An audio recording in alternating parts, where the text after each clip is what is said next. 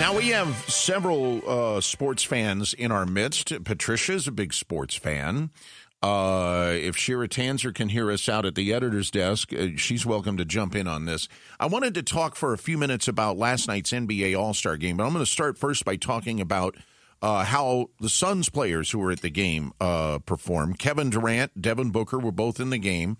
Uh, among other things in the highlights, Durant finishing a reverse layup in the first quarter. He had 12 points uh, at halftime, which led the Western Conference in scoring. The interesting thing about that, I'll get to in a second.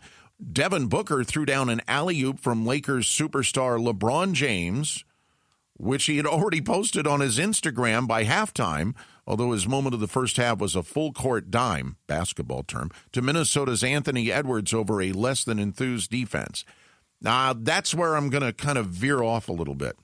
The score at halftime of the All Star game, the East led the West. And remember, this is halftime 104 to 89. And that really produced a lot of negative feedback on social media. Oh, negative feedback, social media. What a shock. But this brings up a subject. My son is a basketball junkie. He just loves his favorite sports basketball. It ain't even close. And he sat with me last night and said, Dad, are they ever going to play any defense in the All Star game? And I said, No, no, they're not going to play any defense.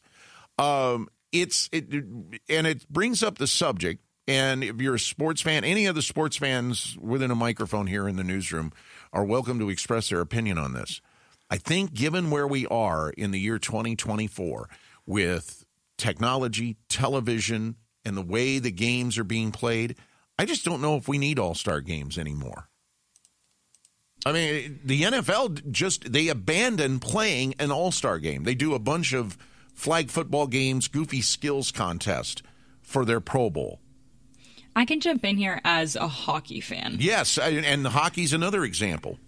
And this I, is Shira, by the way. Yes, um, I do definitely see a marketing aspect that comes with All Star games that as a fan, I do enjoy seeing the best players compete against each other. But my favorite part of like the NHL All Star game has never been the actual game. It's been the skills competition the day right. before. And I think that it is maybe a possibility that they could just do something like that for sports and not necessarily have the game because yeah, there's not defense. I mean, that's the point. They're supposed to be the top scorers.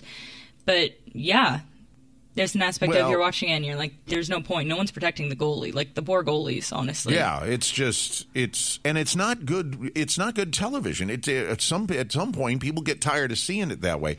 The, uh, the when one of the times that Phoenix hosted the NBA All Star Game, I was at a luncheon where the deputy commissioner of the NBA explained the value of the All Star Game to the NBA unlike this, the NFL with the Super Bowl, the NBA has no idea going into a season where its championship is going to be played. And so the All Star game for them is their opportunity to bring their corporate sponsors to a specific location. They know where it's going to be, and they treat them to all the, the experiences of that event. They can't do it during the finals because they don't know where the finals are going to be played, which I understand. But I do think, it, let's use baseball for an example. When the Diamondbacks hosted the Baseball All Star game, the Fan Fest, and all the other events, the Home Run Derby, those were great fun. The game itself has reached a point because of interleague play and, and all the games that are available on television. It's not a, a an attractive thing to viewers anymore. Doesn't do that great a number on television. And I really wonder if we're getting to a point as a, a sporting uh, society – where all star games just aren't necessary anymore. So uh, it was uh, obviously the Eastern Conference won the game 211 to 186, which again is a sign that nobody was playing any defense. The other thing is players don't want to risk injury in an all star game. And I get that totally. Totally. There was a baseball player 50 years ago named Ray Fosse. He was a catcher.